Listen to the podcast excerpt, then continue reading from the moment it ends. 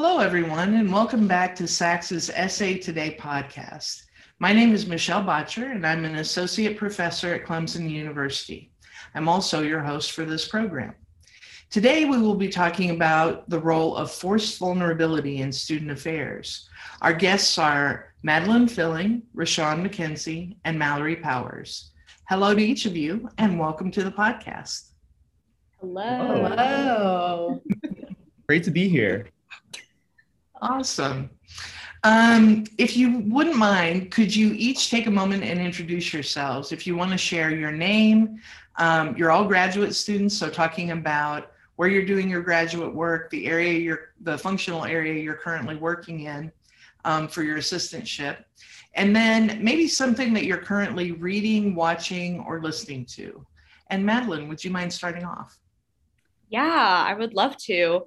Um, well, hello, everyone. My name is Madeline Filling. I use she, her, hers pronouns, and I serve as the graduate assistant for student organizations here in the Center for Student Leadership and Engagement at Clemson, um, where I work primarily with supporting student organizations and their successes, as well as co advising Clemson Student Funding Board.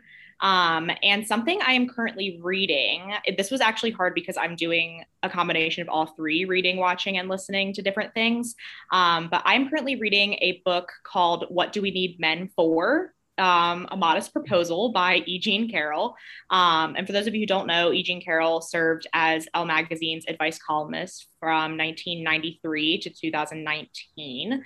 Um, she's one of the longest uh, advice columnists ever. And uh, yeah, it just covers a road trip that she took in 2017 to seek the answer to this really outstanding question of what do we need men for? Wonderful. Thank you so much. Uh, Rashawn, how about you? Hello, everyone. My name is Rashawn McKenzie. I use he, him pronouns, and I also work in the Center for Student Leadership and Engagement with Madeline. My specific role is the graduate assistant for student programs, where I specifically advise Tiger Live Entertainment, which is a student programming board that puts on different events throughout Clemson's campus. Um, I'm currently watching something that was actually a recommendation from Madeline Mallory. Um, it's called Happy Endings on Netflix. It is very entertaining. It's a great show to just like put on in the background while you work and do things. It's hilarious.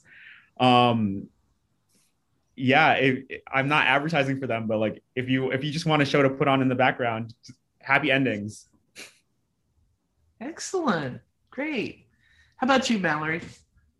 Hi there. Yes, like Michelle said, my name is Mallory, and I work with Clemson's uh, first year academic programs office in a lot of our summer start programming. So we work in academic affairs and work to um, help plan and execute an academic transition program for some of our incoming first year students. And something that I am currently watching, like the true reality show obsessed person that I am, I am watching Love Island. It is currently airing in the UK. It comes on basically every night of the week. Um, I have used my brother's VPN to watch um, it live as it airs in the UK. So it consumes um, a lot of my waking thoughts and it's definitely lovely escapism for um, a very busy summer. So that is what I'm currently watching. Excellent. It's a nice variety of options that you've offered to our listeners. So that's great. Um, so before we kind of get more into the specific topic for today, a question that I always like to ask. Uh, a lot of times, student affairs people will say, "Oh, it's such a small field," And so, with that sort of in mind, if each of you, and Rashawn, I'll actually ask you to start this time, if you could talk about someone who has been influential or important um, in your experience, either as an undergrad or moving into student affairs as a profession, um, just because I think it's likely that people listening, there are going to be other people out there who are like, oh, I know that person too. So, um, so Rashawn, who's who's someone who's been instrumental in your experience? So I actually have three people in mind when I thought about this question. Um, so to begin with, uh, Julie Fleischman, who was probably one of my first advisors at FSU in my undergrad. Um, she just truly understood my vision for mostly anything I was doing, and she never like negated what I was saying. She always said, you know what, dream big, let's figure out how to get this done. Um, and really like saw something in me that I feel like uh, really made my college experience and made me feel like I was important.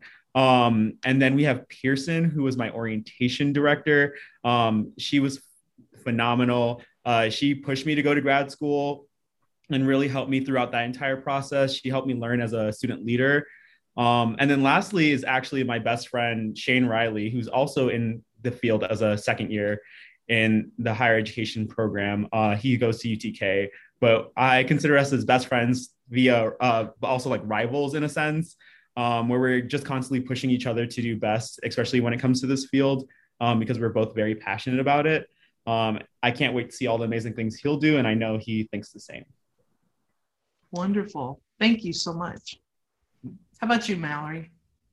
Yes. So when I thought about the people in student affairs who really helped connect me to the profession and provided a lot of inspiration for what this job could be and could look like, um, I actually thought about people who I worked with in my first professional role before coming to grad school. I didn't necessarily feel super connected to student affairs as a whole during my undergraduate career. I didn't even realize it was something that I really was interested in going into until I worked um, as a consultant with my sorority for two years prior to joining grad school. And that was really the experience that really opened my eyes to what higher education and student affairs can be and can look like. And two of my supervisors in that role, Jamie Cook and Jacqueline Ledford, were really instrumental in definitely opening up that world to me. And Jacqueline actually worked at the University of Tennessee at Knoxville with someone who's now in my cohort. So very much a small world, but um, yeah, those those two women in my first professional role were really really foundational for me becoming part of the field. Great, thank you. And Madeline. See, this was really hard for me because, opposite of Mallory, I think I had an abnormal amount of student affairs experience in undergrad. Um, so, I would be remiss if I didn't shout out the entire Office of Student Life at Coastal Carolina University um, because I think they all collectively had an influence on my life and on um, my work today. A special shout out to Amanda Eisel, Brittany Dontelli Parks, and Amelia Cart. I love you all dearly. Um, but I think if I were to focus on one professional, like holistically, that really had an influence on um, my future career in student affairs, it would have to be uh, Dr. Debbie Connor. She is currently a clinical assistant professor in the College of Education at Coastal, but when I was there, she she served as our vice president of student affairs all four years um, that I was there, and I worked with her in a variety of capacities. But she is just absolutely incredible and someone who I just adore. And I was in absolute awe of her every single time I was in a meeting that she led, and I knew. Um, instantly when I decided that I wanted to pursue student affairs that she was going to be the SA pro that I aspire to emulate. That's great. Well, thank you all. And I, I need to quit asking for a person. Nobody ever gives me one. So I need to change my language in the script as far as that goes. But this is great. I mean, and I, I do think what you've shared shows it's different people points and um, you know sometimes they they play different roles navigate where we're headed and and kind of the opportunities that we want to take advantage of so Thank you for setting the stage for our conversation. Um, and, you know, as we kind of get ready to have our conversation about forced vulnerability, I, um, I just want to acknowledge this started as a conversation, and then it was like, hey, this should be something maybe we take to a larger audience for more people to think about. So um, just by way of a quick introduction, um, beyond this starting as a conversation,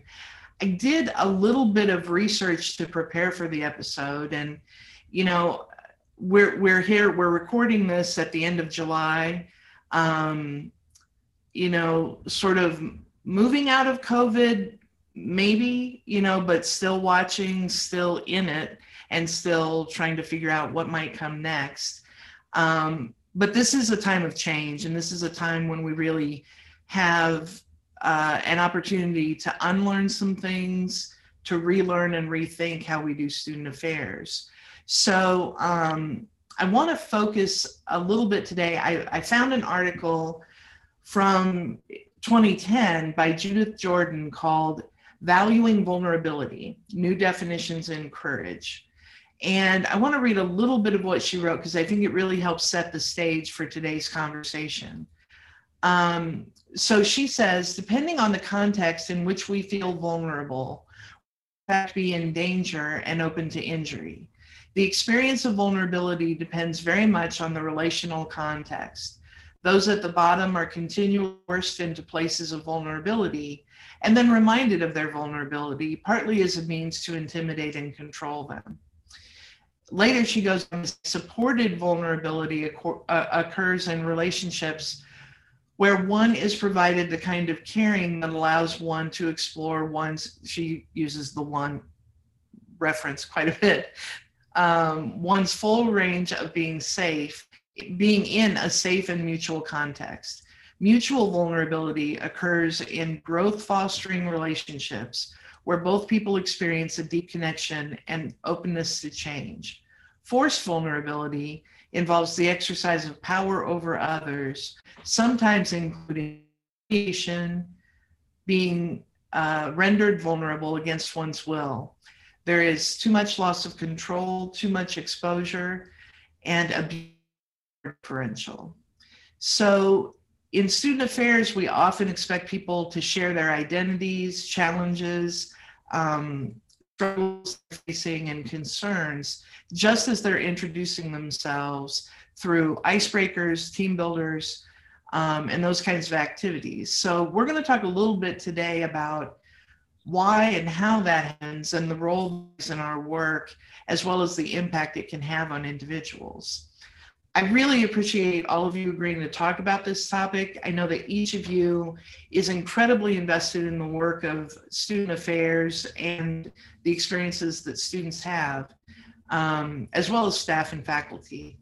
So the topic is important for us to consider as we continue to strengthen the profession and to work to create safe environments where everyone can thrive. Um, one other comment that I want to add is um, I think that we're comfortable saying higher education is slow to change. And, you know, in classroom space, we'll hear people um, complain about, well, this is the way we've always done it. And it's easy to turn that lens on higher education broadly. It can feel a little threatening when we turn it on ourselves as student affairs. And even though I personally don't believe in, well, I went through that, so you need to go through it too. I think I just want to own, I probably on multiple occasions been in the role where I have um, sort of perpetuated some of those things. And it a lot of the time it is just because that's what we know and that's what we do. So this episode we're going to have some conversation and hopefully ask listeners to really think about what are our goals and who is really put at risk when we people disclose identities. Um, and I've been about this you know, since the first conversation. So, so I'm excited. Now's the time to stop talking and ask you all questions and um, get your perspectives. But would one of you mind with your definition, kind of what is forced vulnerability, and you seen it in higher education and or student affairs? And these might be your own experiences, um, but it might also be something that you just we, we see what happens in other areas as well. So, um, kind of with that question, so Mallory, if you don't mind starting, what is forced vulnerability to you? Yeah, well, thank you so much for that setup, Michelle. That definitely speaks, I think, to the experience that a lot of us have had either as undergraduate students or um, seen in workplaces or classrooms. So it's probably something that a lot of us have experienced, but not necessarily named yet. And so we're excited to be able to have this conversation. And I think when we think about forced vulnerability, the way that we I guess casually have defined it among our sort of um, group of young professionals is really the either spoken or unspoken expectation that people reveal either parts of their identity, background, um, personal history, really for sort of the purpose of bonding as a unit or trying to go grow closer to each other. And so it's not necessarily a vulnerability that feels always super authentic or like it's occurring in a very trustworthy space, but rather there is some sort of expectation at play um, that is requiring people to be forthcoming about parts of themselves that they might not otherwise disclose with people like coworkers or supervisors or instructors. Um, and so, yeah, definitely just the unspoken or spoken expectation of revealing any sort of sensitive information about you and your personal life. Also, to answer your second question, I think in your intro, I think you set it up well, Michelle. I mean, I think we see this sort of across the board. I think it can range from taking place in what seems like a sort of innocuous icebreaker to being used as part of a staff development day. I think we also see it a lot in clubs and organizations that undergraduate students are often a part of. I think um, there are a lot of expectations around team building and team cohesion that a lot of times uh, we place on our undergraduate students. And we hope, you know, to sort of build up undergraduate teams with this sort of tactic and technique. And so I think you can see it in a lot of different ways. I think it manifests itself very differently within student affairs, within different functional areas. I think you'll come to it in very different ways, but um, I think it can be more casual, more formalized, but pretty much across the board, I would say you might find bits of it within higher ed. you know, it's um, as I was listening to you talk, Mallory, it's almost flipped from what I read from Judith Jordan's work, where that sharing comes as a result of a relationship. I think in student affairs, um, we use it to build the relationship and to force that sharing of um, you know, very personal or intimate parts of ourselves on the front end so then we can have connections. Um, and her point is those relationships have to be built first before you kind of uh, have an environment where it's safe for everybody to share or, or where people feel safe having the power to share or not share um, because sharing is not necessarily always going to be the goal Madeline, would you talk a little bit about in student affairs specifically? Why? Because I, again, I've been thinking a lot about this and I'm like, you know, some of the things I've done during trainings, I don't think I would have done those things if I was working for a bank, you know, or if I was working in some other industry. So, what is it you think? Why do you think it sort of has taken root in student affairs specifically? Yeah, I think you took the words right out of my mouth. I mean, I have been like thinking through this question and I think you really nailed it in the setup. And I think it's because this career and this field specifically have a very different foundation than a lot of other careers, like at a bank, as you were just referencing. Um, but this field specifically focuses so heavily on relationships and feelings and creating these memorable moments for students, which is not a bad thing, right? I think all of it comes with most of it comes with good intention. So I think um, it's not a bad thing for our career to be founded on those things. Um, but with that, that foundation of relationships and feelings and wanting to create community for students, um, we have a counselor focus in our um, degrees here. Um, it's a MED in counselor education. So um, there's that counseling background that comes into play. There's advising and supporting, and all of that leads to this like natural inclination to want to get to know other people or want to ask those critical questions to get to the root of things with students or with your peers or whatever the case may be. And i think a lot of times um, SA pros are just known helpers like they want to help. And um, i've seen it you know here and i saw it in undergrad like they are a lot of time the first people to jump in um, to help in a situation. And as we know or as we're trained like it's we want to get to the root of that problem and like the bigger issues at hand when it comes to what is affecting a student that we're working with.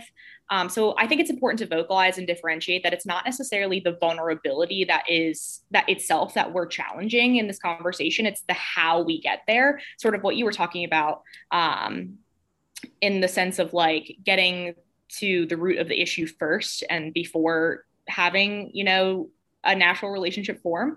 Um, I think it's also important, like you were talking about, um, is the fact that this career is really cyclical in nature um, and it relies heavily on recruitment tactics, right? So, this idea that you were talking about before we started the questions of, well, I did it, so now you're going to do it. It's that same kind of mirror image of, um, you know, I was really drawn to that act, those types of activities in undergrad, and now I want to facilitate those activities for my students. Um, and student affairs professionals tend to recruit those students who are interested and who you know took a liking to those activities, and just keeps perpetuating that cycle.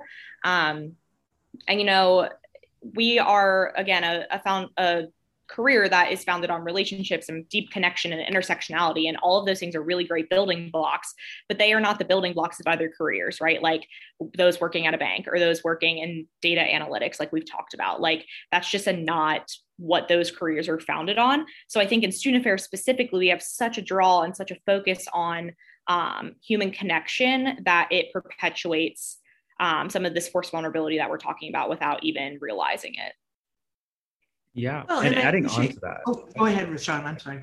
I was adding on to that. Um, while you're talking, I was thinking about also when is the time that we usually have these activities that we're asking people to be vulnerable? It's usually during the retreat, and I feel like especially with us is we are like okay we're coming into a new space where these are completely new people. Let's do a retreat at the very beginning so we get to know each other. And then that's where we're, we're automatically saying okay at the beginning of, beginning of the experience let's do this force vulnerability where we're doing activities where we get to know as much about these people as fa- as quickly as possible.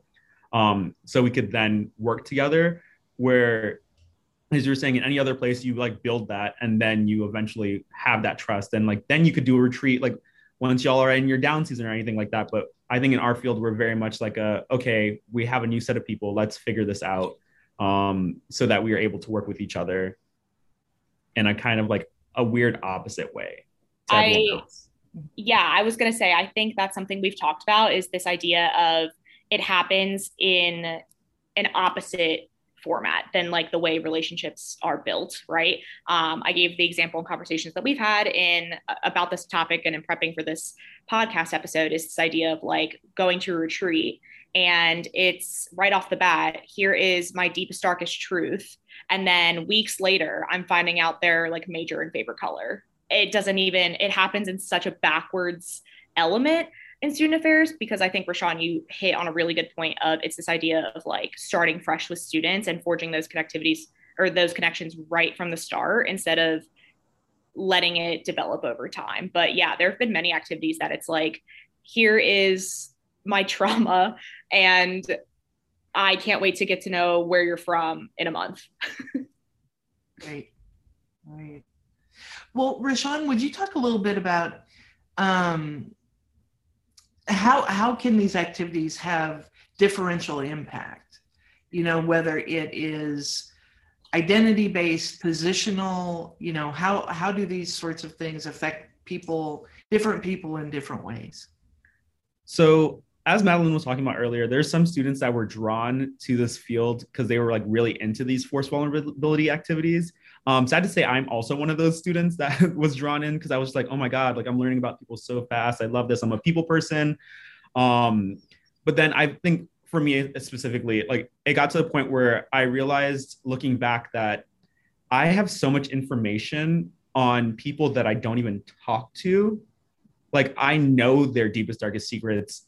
And like I feel like I am not privy to that information because once this activity was over, like we never got that close bond where like I was in that space where I, I feel like I should be able to have that access to this person. Um, and then I started to realize that maybe I shouldn't be as open with giving people that much information about myself as well, because we get into different workspaces or just different social settings where they're like, oh, Rashawn or this person's acting like this because of this thing. And maybe that's not something that I want people see me as, especially in a work setting or like in a different social setting. Maybe that's something that like it's personal to how I am in a different space. Um, and so I think again is having that information over other people and like not getting to choose when it's used against you in a sense that i think is kind of the scariest part of this whole practice um, but at least coming from someone that again really enjoyed these activities and i will even say that i was one of those students uh, and even coming into under uh, graduate uh, was trying to like pressure these activities as well.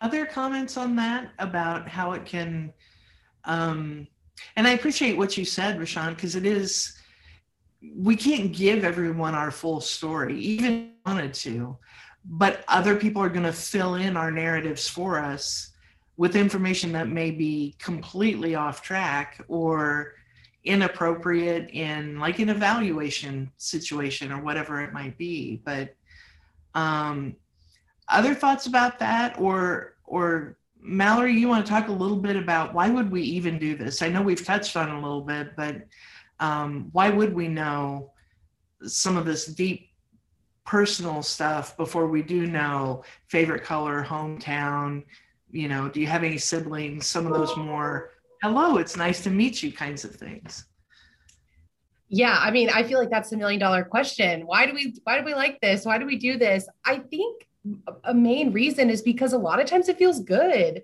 I think sometimes it really does create connection and you really do learn about people who you either work with or sit in class with who do share identities and backgrounds.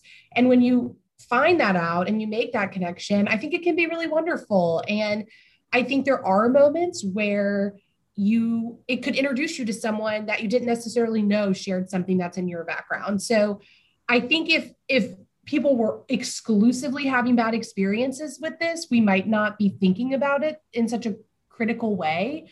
Um, I think it certainly impacts different people differently. I mean, I, I mean, imagine if you are someone um, with a relatively privileged set of identities. I mean, we have to understand that these sorts of expectations are going to impact that person differently than someone who does not have as much privilege. So, in those identities. So, I mean, certainly the even if the prompt is the same or the expectation is the same for a group of students or professionals, I think thinking about it critically, we have to understand that the impact is not going to be the same on each of those people because of the identities that they're they're bringing to that activity. So I think asking everyone to have the same level of disclosure without really acknowledging that people have wildly different life experiences and backgrounds and identities, I think is just sort of setting the group up for failure because everyone in that room is going to feel that and approach that conversation through a really, really different lens. Madeline, anything you would add to that? And I, I, know Mallory touched on it, but especially so there are pros and each way. What are what are some of the um, either experiences that you've observed or thoughts that you have because you're you're going to be in the role sooner than you think where you're planning sort of these onboarding activities and things like that if you aren't already with students so kind of how do you think about that going far enough but not going so far that people feel pushed to the margins yeah um again i think to play off of Mallory's start for the last question, like that is a, a great question. Um, I think another disclaimer to add is as grad students, like I have done minimal research on the subject and I have not written a dissertation or like get, like provided a thesis on this but just from things that I have experienced or things that I have seen I think that there are pros and cons to activities of this nature.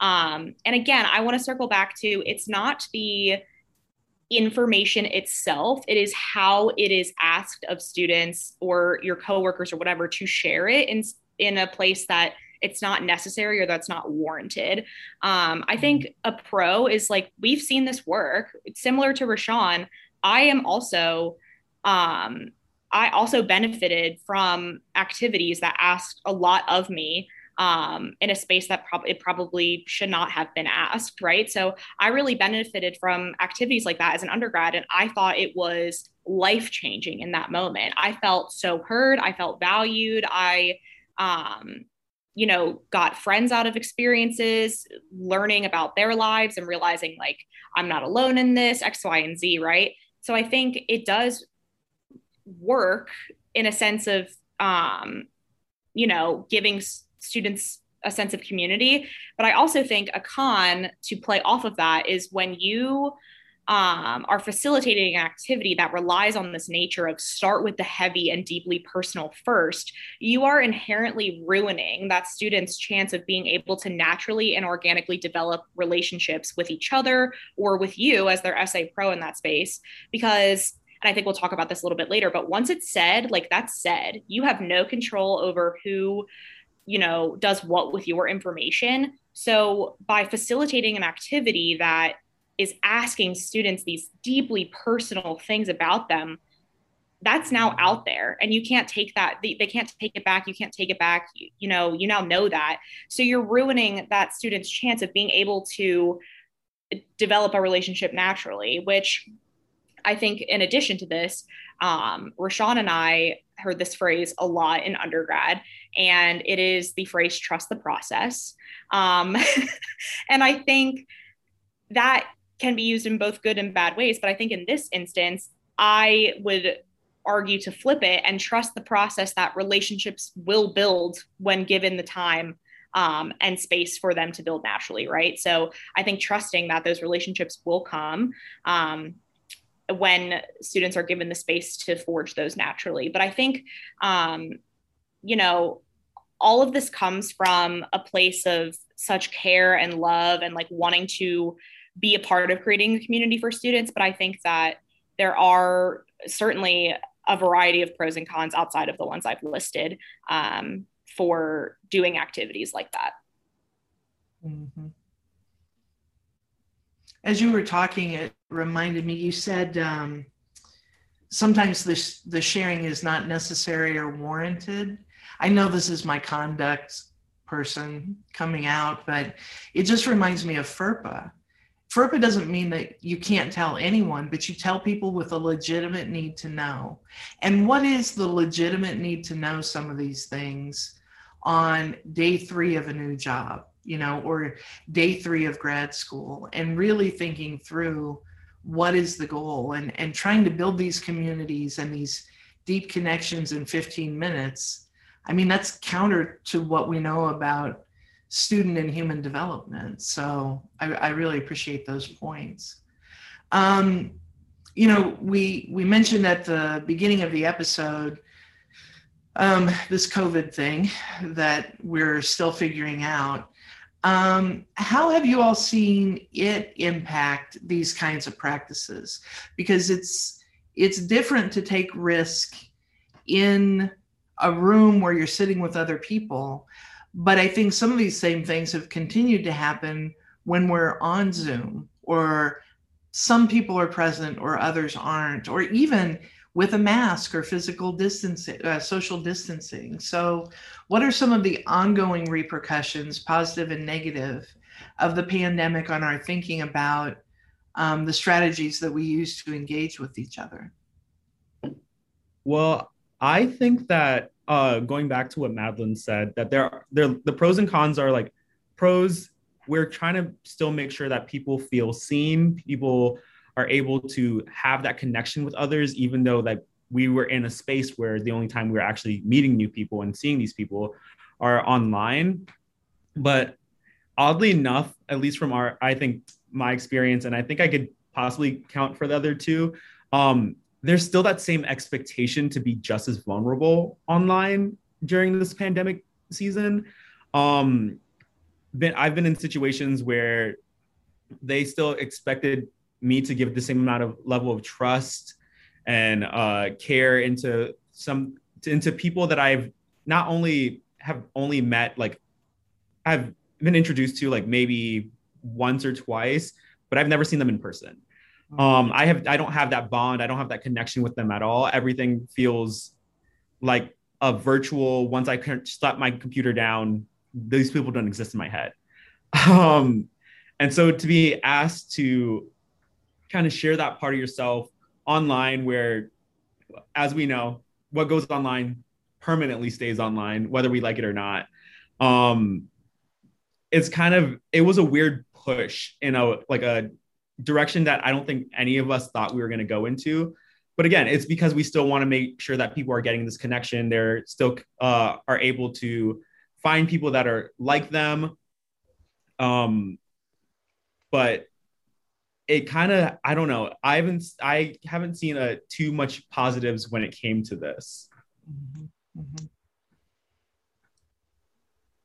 I was going to say, I think to add on to Rashawn's point too, I think it was heightened even more than it already is in our field because I think, as I talked about in the beginning, like we are founded and thrive on this idea of like building relationships and being in community with one another. And that is great. But I think it's heightened even more because we were so deprived of that for such a long time. I mean, I'm not going to say were or was, it's still present. We are still in a pandemic. I want to, to make that known. But um, I think because of that, it is, you know, asked even more than it would be in a normal setting because we now, right, even though we are half virtual, we're starting to come back to campus or whatever the case may be. I think because we were away for so long, um, that's being asked of us even more than it would be in a normal workspace, classroom, whatever the case may be. Um, and I think too that plays off of what I was talking about earlier this idea of like right off the bat, here's my deepest darkest truth. And then it, a week later i find out what your major is. Like now i don't even know how tall these people are. I only see everyone from the shoulders up but now i'm expected to trust them with my life secrets. That is so backwards right? And it's what you know we talked about learning and unlearning. If you think about that sentence for a second i have no idea how tall these people are but they get to walk around knowing my lived experience. What? No. It is so it it it really stops you in your tracks, or at least for me, like when I think about things like that, if you were to plug that sentence into any other career field, that would be an HR nightmare. That's not even, that is not plausible in so many other careers. But in student affairs, if I were to say that to other SA pros, they'd be like, oh, yeah, that makes sense. You probably did X, Y, and Z icebreaker to get there, you know? So I think it's been asked of us even more um, to be vulnerable in settings um, or to set that example. I use air quotes, like you all can see. This is an audio podcast, um, air quotes. Um, but I think that's being asked of us even more, and to set that example of um, being vulnerable and you know asking that of students or of each other. Well, okay, so we've talked about vulnerability. We've talked about, I mean, I love that you mentioned the thing about how tall people are. I was talking to someone the other day who, um, you know, did the job search, took the job in sort of the virtual format, and then got there. And she said, Everyone here is so tall. I didn't know that. I, I don't think it would have changed her decision to take the job, but um, I mean, that's real, you know? And one of the the phrases that shows up a lot. And this is not unique to student affairs. Universities claim you know okay you've been admitted or join even before you've been admitted join the fill in the blank family. So how does this idea of family whether it's unique to a unit or a division or the way that it's used across uh, across an institution how does that connect to this idea of forced vulnerability?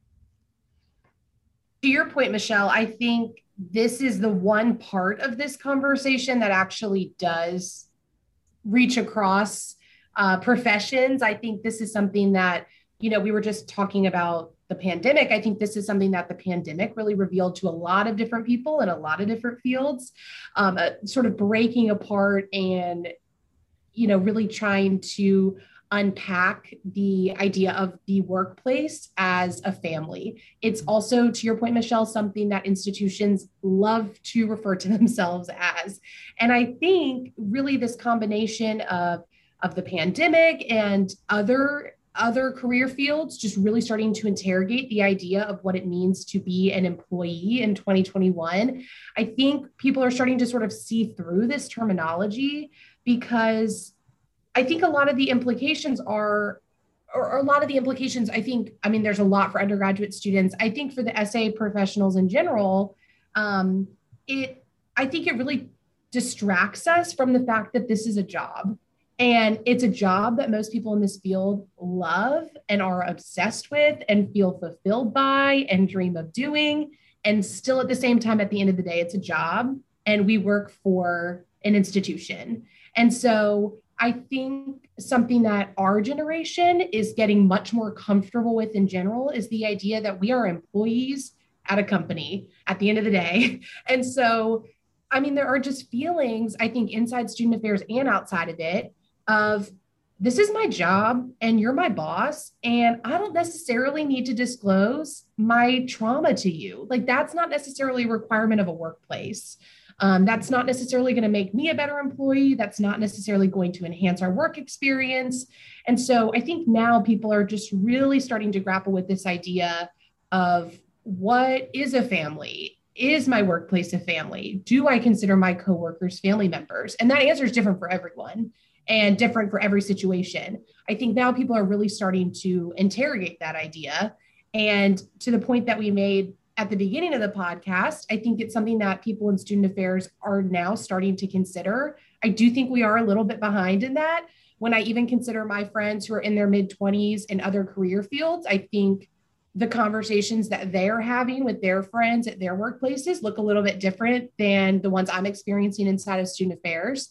I think it largely speaks to Madeline's point about this is a profession that attracts educators and helpers, and people in this profession love this job and would sacrifice so much of themselves for their students.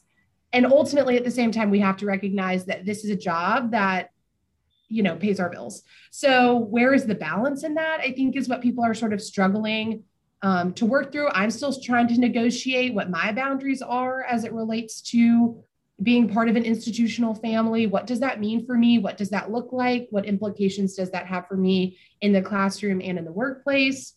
And it's something that i hope people continue to interrogate and unpack for themselves because i think that has been the driving um, factor for a lot of people sort of losing themselves in their work and feeling as though they need to disclose a lot of personal information when that would not necessarily be the case in another field Mm-hmm.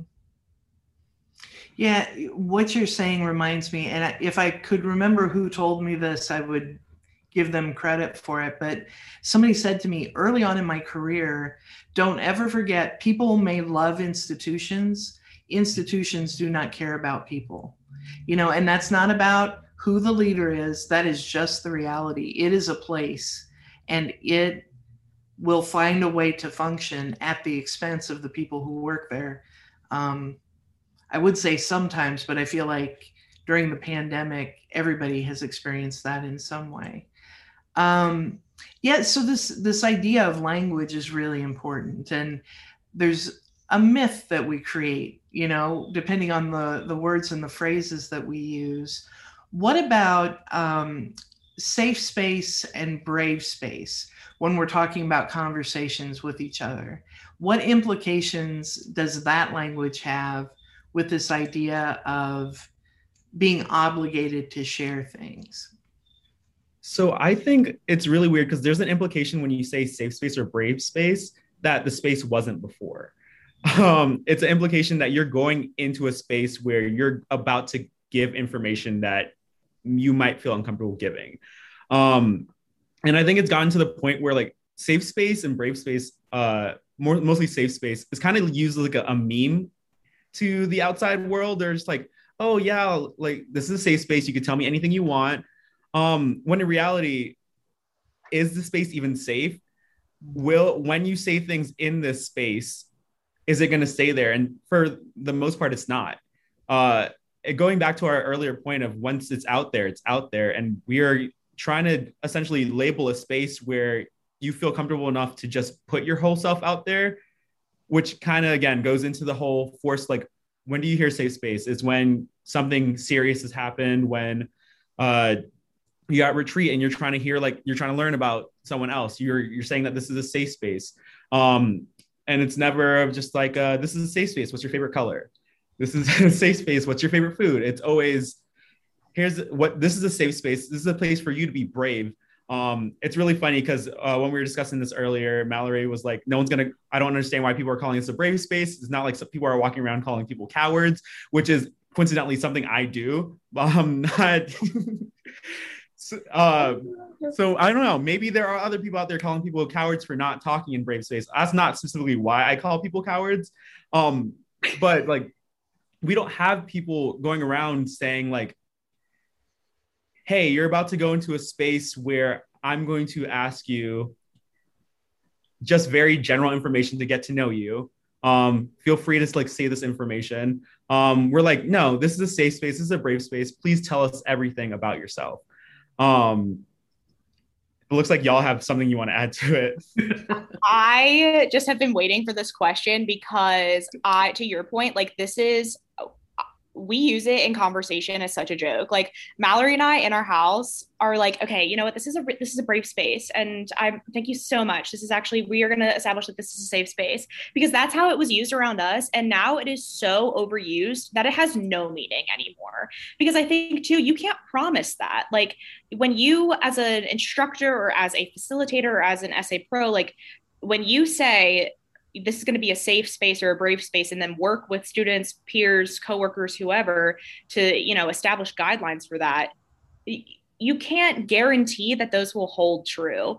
And i just think that again to rashawn's point about calling people cowards i laugh because it's so the i've heard him use it in sentences and it's so funny but i think it's the implication that like if you don't share then you are not brave in that space. And that again puts pressure on students to have to share and perpetuates this cycle of forced vulnerability that you have to share in order to be considered brave in that space.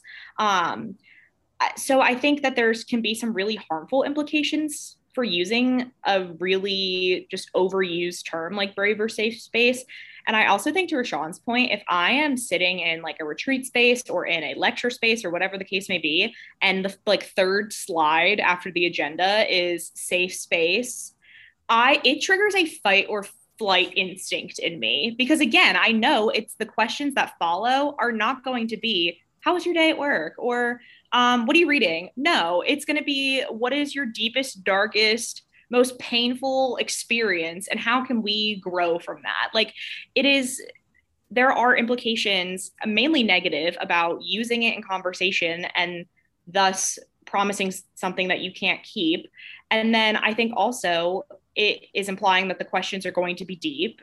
And I, I just think that it's the words and phrase safe space and brave space are hollow to me at this point because they've been so overused. And it has i mean i'll speak for myself come back to bite me in the butt far too many times because i have said something or something has been said and i've watched it play out where that person told this person and this person told that person. And again to circle back to our very first point about the connectivity in student affairs everyone knows everyone and your business is going to be out there right? So it's like again to my point earlier once you say it you can't take it back. And then because you're sitting in a room with a bunch of people who know everyone else it's just going to be out there. So i think um, there's a lot of negative implications when we use phrases like safe space and brave space um, that i think don't you don't really realize until you really sit down and think about what that means yeah, I'm like jotting notes as you all are talking, but I uh, one of my pet peeves as a student, as you know, a practitioner, as a faculty member, is going into a room and someone saying, "What's said in here stays in here." No, it doesn't. Quit doing that. You know, quit saying that. Maybe, maybe if Rashawn and I are in a room together and I say, I would really like this to stay between us, maybe. But you bring a third person in, and it's just, and then to do it in a class.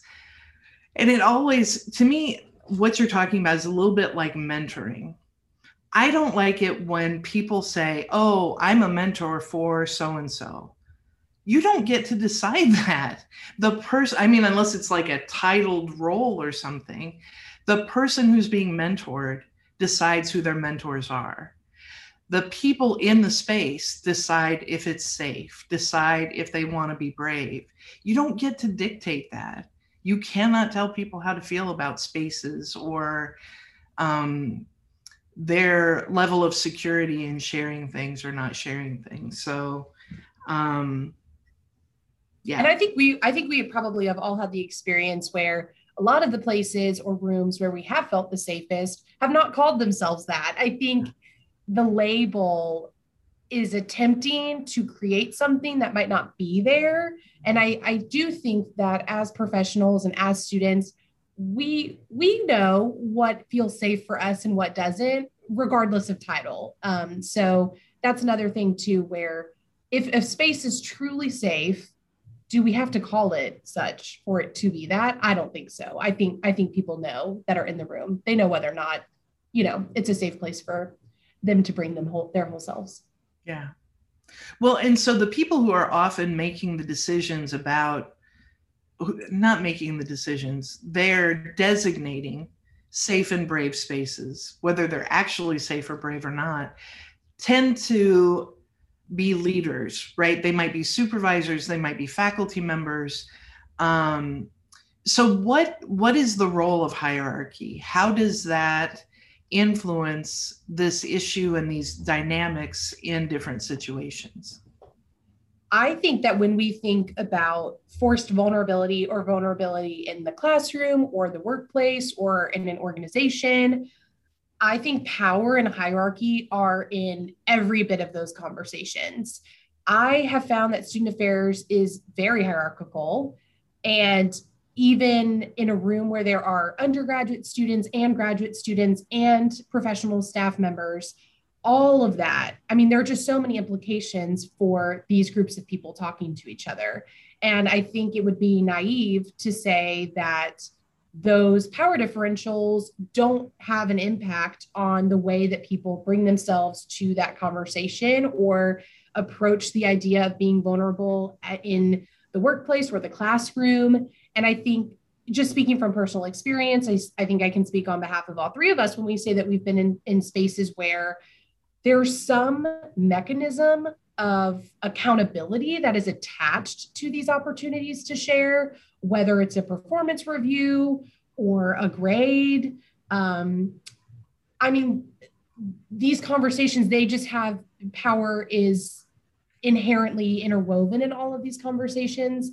And so I especially think that, you know, as young professionals, as we are, or people who are in the field and part of these leadership roles, I think being very critical and thinking very critically about the power da- dynamics and differentials that exist in a room when we're asking people to proceed in these activities i think people with not a lot of power in this space are going to feel probably more coerced in these conversations just because that's the reality of power within schools and workplaces. So i mean to me i think power maybe plays the biggest role in all of this because those who exist with the least amount of power just don't have as much say. So um, yeah, I, I definitely think the two are inextricable from each other.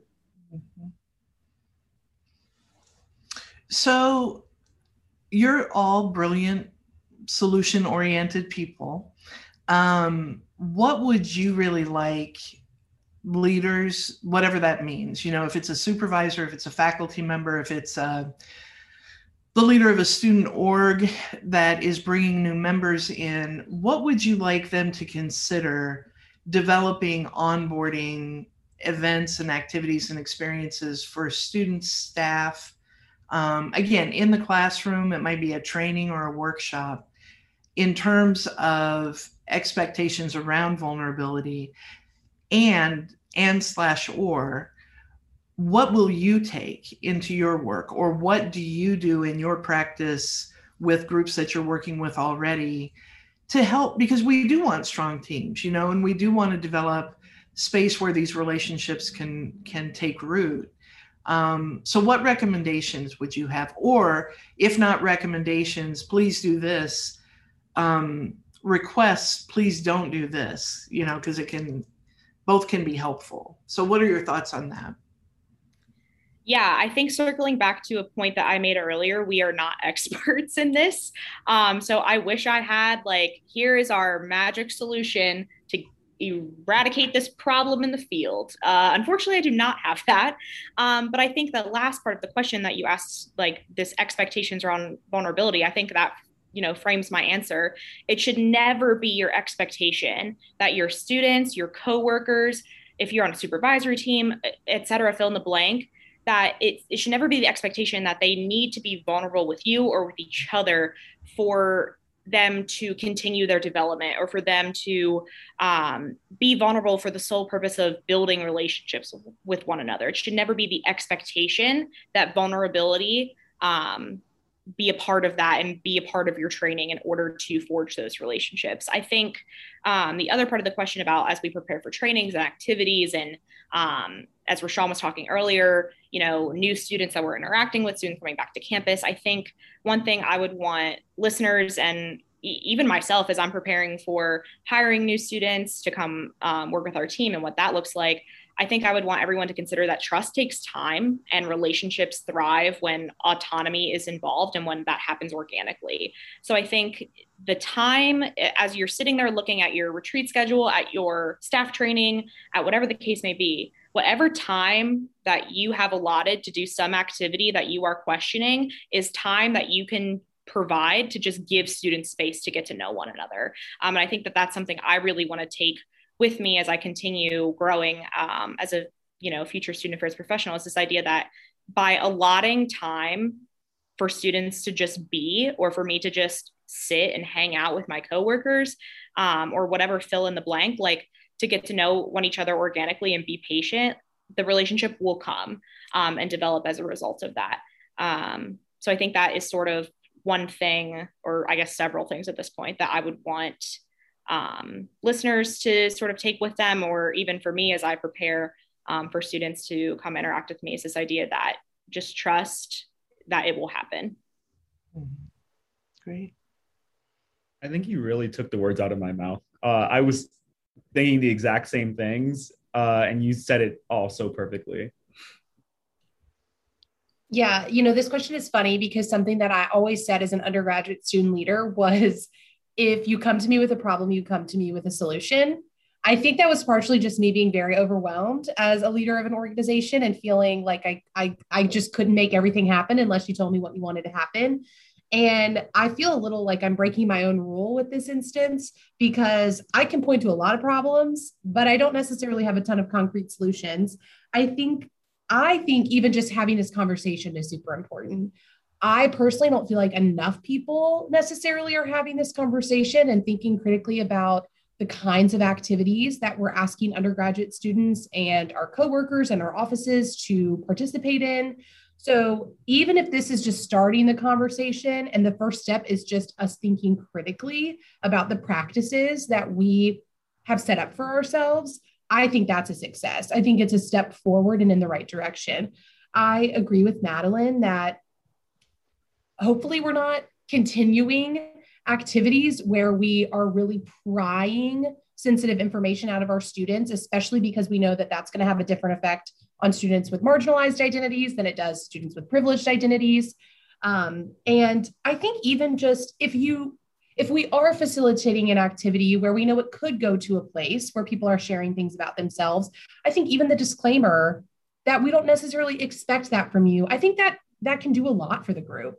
I think even just knowing, y'all, we're gonna we're gonna work through this together. Feel free to share if that is something that you want to do and you are passionate about and you want to speak to us about. But it is by no means an expectation that at the end of this activity we walk away having disclosed a major part of ourselves. So I think even saying that and really setting the expectation that there's no expectation, I think can be really helpful. But ultimately, to Madeline's point, I hope that people are just walking away from this starting to think really critically about the practices that they're participating in, either in the classroom or in an activity or in the workplace as well. I was just going to say, you know, off of what Mallory was saying, um, something we've harped on a lot is this idea of unlearning and relearning. And I think this topic in particular is something that you are just blissfully unaware about until someone points it out to you that these activities are flawed. I, in full honesty, did not know that some of the activities I did in undergrad were abnormal until Mallory in this present year said, "Oh, um, no, what you're saying is uh, uh, no, that's really that's interesting. That uh, probably shouldn't have happened. Like I and I have thought about it ever since because it really for me once i realized like oh that really isn't how relationships are built. That's really weird. Once i start asking myself those questions and really thinking through that it has opened my eyes to this uh, this practice that is just like the social norm within our field. Um, and i think you know change is really hard and it's really hard to wrap our brains around that. And i think michelle you talked about it at you know the very beginning of the podcast this idea of like well this is how we've always done it. It can be really hard to challenge that but i would also just encourage like as leaders and faculty and supervisors are preparing for their students to come back to think about activities that they have done or participated in that might have raised a red flag like knowing what you know now. And i think um you know learning and unlearning is part of this work. And i think to the end of Mallory's point, like think critically about these activities. And if it raises um, a flag or like you furrow your eyebrow at one of the questions, think about the implications of asking something like that in a space. Also, when researching even to talk about this discussion, there isn't a lot of materials out there on this topic, uh, like what we were saying. So, like, if anyone out there listening feels very passionate about this and goes, wait, maybe a lot of things that I also was going through, like maybe that was forced.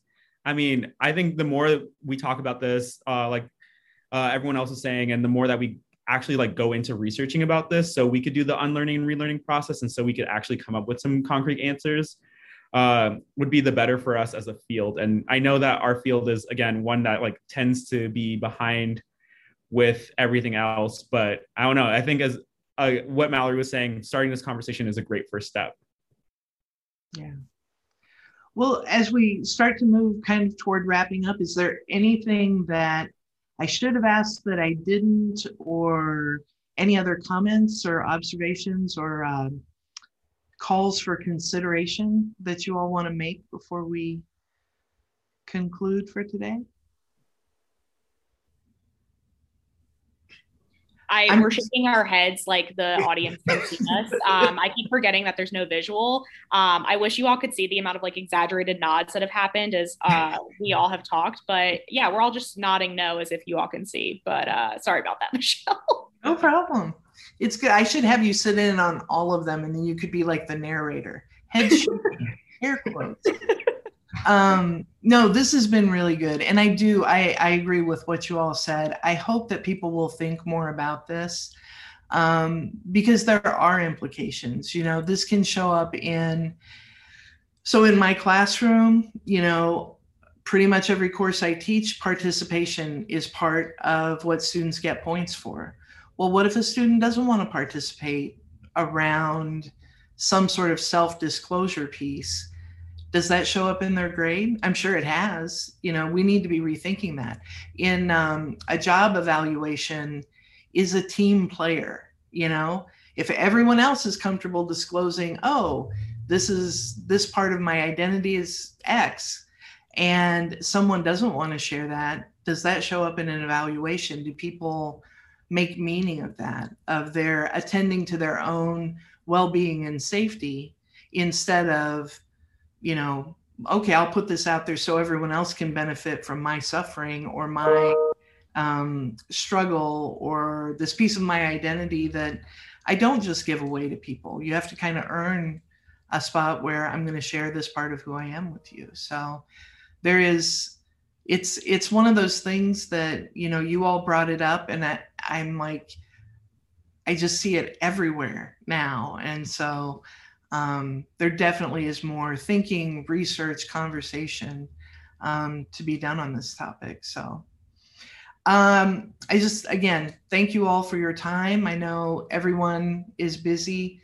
I, I actually quit asking people, so is this a slow time for you? Because that's, there's no slow time.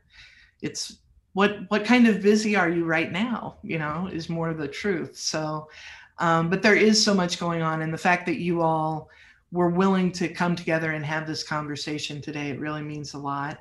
Um, I hope each of you are doing all right uh, in whatever you're navigating. I won't ask you to share that in this podcast.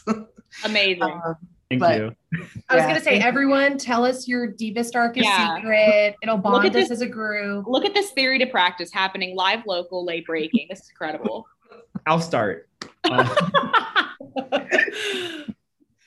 All right. So um, before we go, I would ask if you each have a quote and or something that's bringing you hope right now. You know, it's again, summer's not a bad time, but it's not a slow time. And fall, I'm looking forward to it.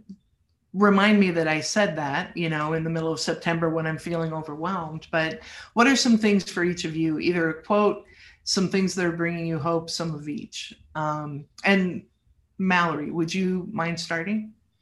Yeah, there's a really great quote from Aminatou Sow's newsletter issue, one of hers from back in December.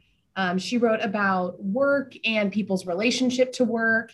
And she has a really love, well, I think it's a lovely quote. Um, she has a really lovely quote in there about work not being a family, but it's still a place where we can feel a sense of belonging and an obligation to care for each other. And I really like that sentiment because, as we acknowledged earlier, institutions don't typically love us back, um, but we can still find community and a sense of belonging in our place of work. And that's something that I hope to participate in and create as a professional. So I definitely resonated with that quote and I love that. The other thing giving me hope, as Madeline can attest, these 13 year old girls winning gold and silver medals in street skateboarding. I mean, it has filled me with such hope for our youngest generation. I think teenage girls are the coolest people in the world. I think they can do anything, and I think they're the most powerful people. So, shout out to all of the adolescent street skateboarders, uh, particularly the young girls, because they they've helped me get through this week. Yeah. That's awesome. Um, I think, you know, to piggyback off Mal, I'll start with what gives me hope because it's also Olympic content. Um, we have been watching the Olympics in our household. Um, but I think, as you know, heartbreaking as it is to watch, I think Simone Biles is absolutely one of the most incredible people I have ever learned about, read about. And I think she is just absolutely setting the stage for expectations for athletes in the future. I think um, she is just incredibly brave, and I am filled with so much pride um, thinking about her prioritization of herself. Um, and I think that fills me with hope that, you know, she is setting the expectation, as hard as it is, that, you know, future athletes need to take care of themselves and that the pressure is intense because they are human beings too. Um, but I think off of that, a quote that I um, am thinking about for this, as someone who has a Pinterest board that's just like full of motivational quotes, this is also hard to narrow down. But um, I think this one quote really resonates for this conversation in particular, and it is um, the Maya Angelou quote: "Do the best you can until you know better. Then, when you know better, do better." Um, and I think this quote really resonates with me for this conversation in particular because, again, I had no idea my experiences were abnormal until someone looked at me and was like, oh, no. Um, but I think it wasn't until that moment that I realized that I need to be doing better by my students and the students that I'm interacting with because it's going to be up to us to create that change. Uh, and I think it plays into the quote plays into my work and life philosophy of you don't know what you don't know, um, meaning that we should constantly be learning in our roles, like no matter the position or years in the field, like we should constantly be learning and growing with our students um, in order to do better, uh, as Maya Angelou states. Wonderful. I when I think about think, something that's giving me hope, I'm thinking about this next generation of students. Uh, these I don't know if y'all have seen or heard about anything from these next generation students. We I mean we've obviously talked about these 13 year old skateboarders, um, but they are so intelligent. I know they have like the internet just access to do anything and see anything, but they're so smart and they are great at advocating for their for themselves, which I'm truly jealous by. Like they know what's right from wrong, and they are very willing to be like, okay, let's make this a thing that needs to change. Let's challenge these boundaries and let's break them. Um, And honestly, it's something that when I think of, I'm just like, I'm jealous. I wish that like I need to get better at advocating for myself. And I honestly look up to these people because I'm just like, they are able to just be able, they're able to break these boundaries that I think I've essentially set for myself. Um, on you deserve to be treated better. You deserve to uh, feel like you are important in the space. Um, and going with that, a quote that I love to look at is caring for myself is not self indulgence, it is self preservation. And that is an act of political warfare by Audre Lorde. Um, anytime I'm feeling down or anytime I'm just like, maybe, maybe what I'm doing is wrong, I'm like, wait, am I taking care of myself first and foremost? Is like, what is happening to me okay? Is it right? I think about this quote. Um, and I think, again, uh, these future generations is really like channeling, uh, channeling this. And uh, it's both something I hope for and for this incoming future, but also hope for, for myself. Wonderful. Well, again, thank you all so much. And um, for your your thoughtfulness throughout the entire episode and you know those closing comments really are hopefully some things that people can carry with them um, navigating whatever whatever comes next because it'll be something. So um, so thank you one more time to our guests today. I really enjoyed learning from you all. Um, and i know that's in the script but it actually is really true. I would have said it even if i hadn't scripted it. Today's SA Today podcast is brought to you by SACSA and we thank them for their support. Additionally, this show would not be possible without my producer, Jen Lowe at the University of South Florida. Thank you, as always, for everything that you do, Jen. And then today, I'd also like to leave with a quote um, from Danah Boyd Privacy is not a static construct, it is not an inherent property of any particular information or setting. It is a process by which people seek to have control over a social situation by managing impressions, information flows, and con- uh, context. And so, this idea of privacy, I think we need to, we talk about respecting our students' privacy. We need to do that for each other too. Um, and uh, let people have control over what they share and when they share and how they share and to be comfortable with it might not be stuff they share with everybody who's a part of the team and that needs to be okay but the the idea of time you're not going to you know sort of build this transformative unified team over the course of a 3 hour workshop or a day and a half retreat it takes a lot of time to build the trust where that can be fostered my name is Michelle Boettcher. It has been a pleasure to ho- host this episode. Um, again, thank you all very much. I'm excited to get to keep learning with you all this fall. So, have a beautiful day.